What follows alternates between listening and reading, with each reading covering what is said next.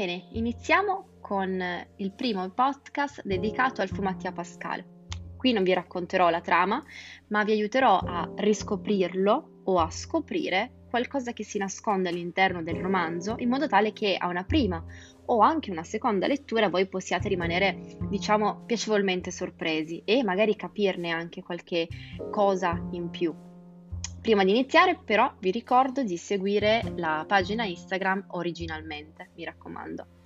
Bene, iniziamo. Il Fumatia Pascal è stato scritto nel 1904 da Luigi Pirandello ed è il romanzo cosiddetto della svolta, eh, che diciamo precede alcuni, contiene alcuni elementi che appunto verranno poi specificati eh, dallo stesso Pirandello in un saggio successivo del 1908 intitolato L'umorismo dove appunto vi sono tutti gli ingredienti costitutivi del Fumattia Pascal, addirittura viene proprio dedicato alla buonanima de, di il Fumattia Pascal bibliotecario. Ho citato l'umorismo perché Pirandello all'interno del Fumattia Pascal utilizza quella che è la poetica dell'umorismo, dove fa una distinzione molto sottile tra quello che è comico e tra quello che è umoristico. Il comico è qualcosa di, possiamo definirlo più semplice, ovvero ciò che è prodotto dall'avvertimento del contrario, ovvero la percezione che qualcosa non si sta svolgendo nel modo in cui si dovrebbe svolgere, ma appunto c'è una rottura di quello che è l'ordine normale delle cose. Pensiamo alla no? classica scenetta umoristica, comica ehm, della buccia di banana e di qualcuno che ci scivola al di sopra. Vi è l'avvertimento del contrario proprio perché la buccia di banana non dovrebbe trovarsi in quella posizione e qualcuno giustamente non dovrebbe camminarci sopra.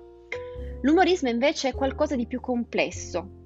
Si basa sempre su quello che è l'avvertimento del contrario, ma introduce di fronte alla percezione ehm, del fatto che una cosa non è come dovrebbe essere, anzi va a introdurre una dimensione riflessiva, ovvero ehm, la consapevolezza che dietro quella cosa che non è come dovrebbe essere, c'è però una componente di dolore, un sentimento. Ecco che nell'umorismo quindi è presente il sentimento del contrario.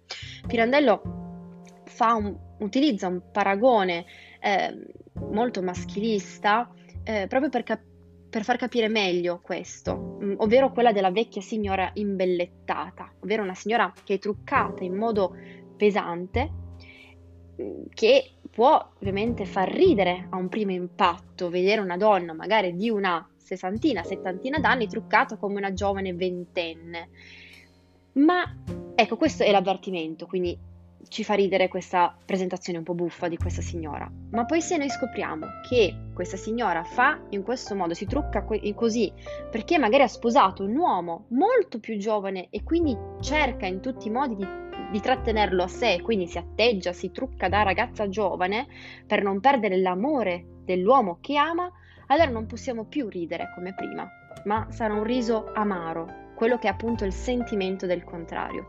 Questo si può notare bene in una scena eh, molto divertente a primo impatto nel fu Mattia Pascale, nel quale Mattia Pascale si ritrova a discutere con la suocera vedova pescatore la quale inizia a aranciargli addosso la farina, la pasta del pane e a graffiarlo con le unghie. E improvvisamente Mattia si allontana e si specchia e vede il volto pieno appunto di questa farina, di questa pasta, ma anche il sangue che diciamo sgorga ecco, dal, dalle ferite, dai graffi che gli sono stati inflitti.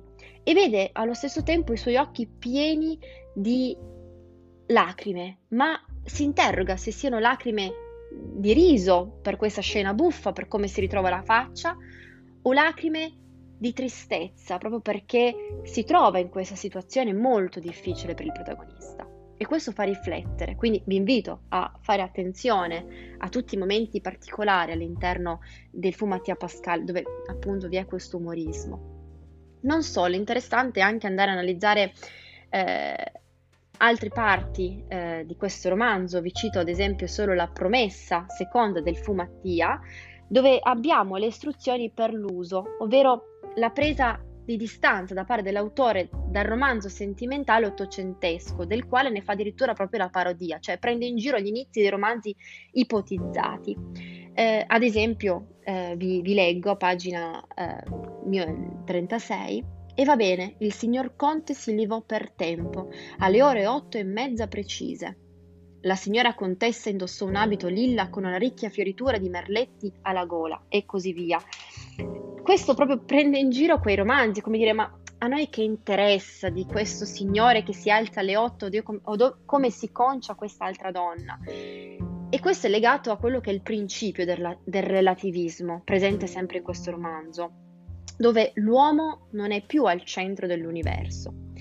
Eh, questo ovviamente è legato al eh, superamento grazie a eh, Copernico, il quale appunto non vede più eh, l'uomo al centro, ma ne prende le distanze, cioè non ci interessa che queste persone si alzino a quest'ora o che si vestano in questo altro modo. E questo è legato ovviamente a un'altra importante tematica racchiusa in Pirandello e nello stesso tempo nel fu Mattia Pascal, che è quello dell'identità della maschera. Eh, una frase eh, di un protagonista, Anselmo eh, Peleari dice che appunto potrebbe esserci uno strappo nel cielo di carta. Siamo come marionette in un teatrino, dove non possiamo più vivere quindi come prima, ma se togliamo le maschere diventiamo maschere nude, consapevoli di essere maschere. Non si può mai veramente diventare persone.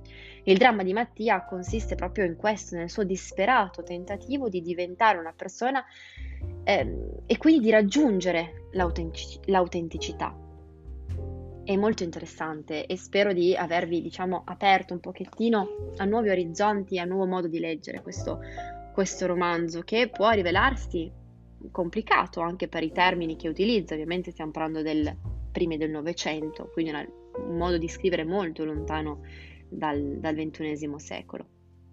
Spero appunto di esservi stata d'aiuto e ci vediamo prossima, al prossimo podcast. Mi raccomando, vi ricordo sempre di seguire la nostra pagina originalmente su Instagram. Ciao!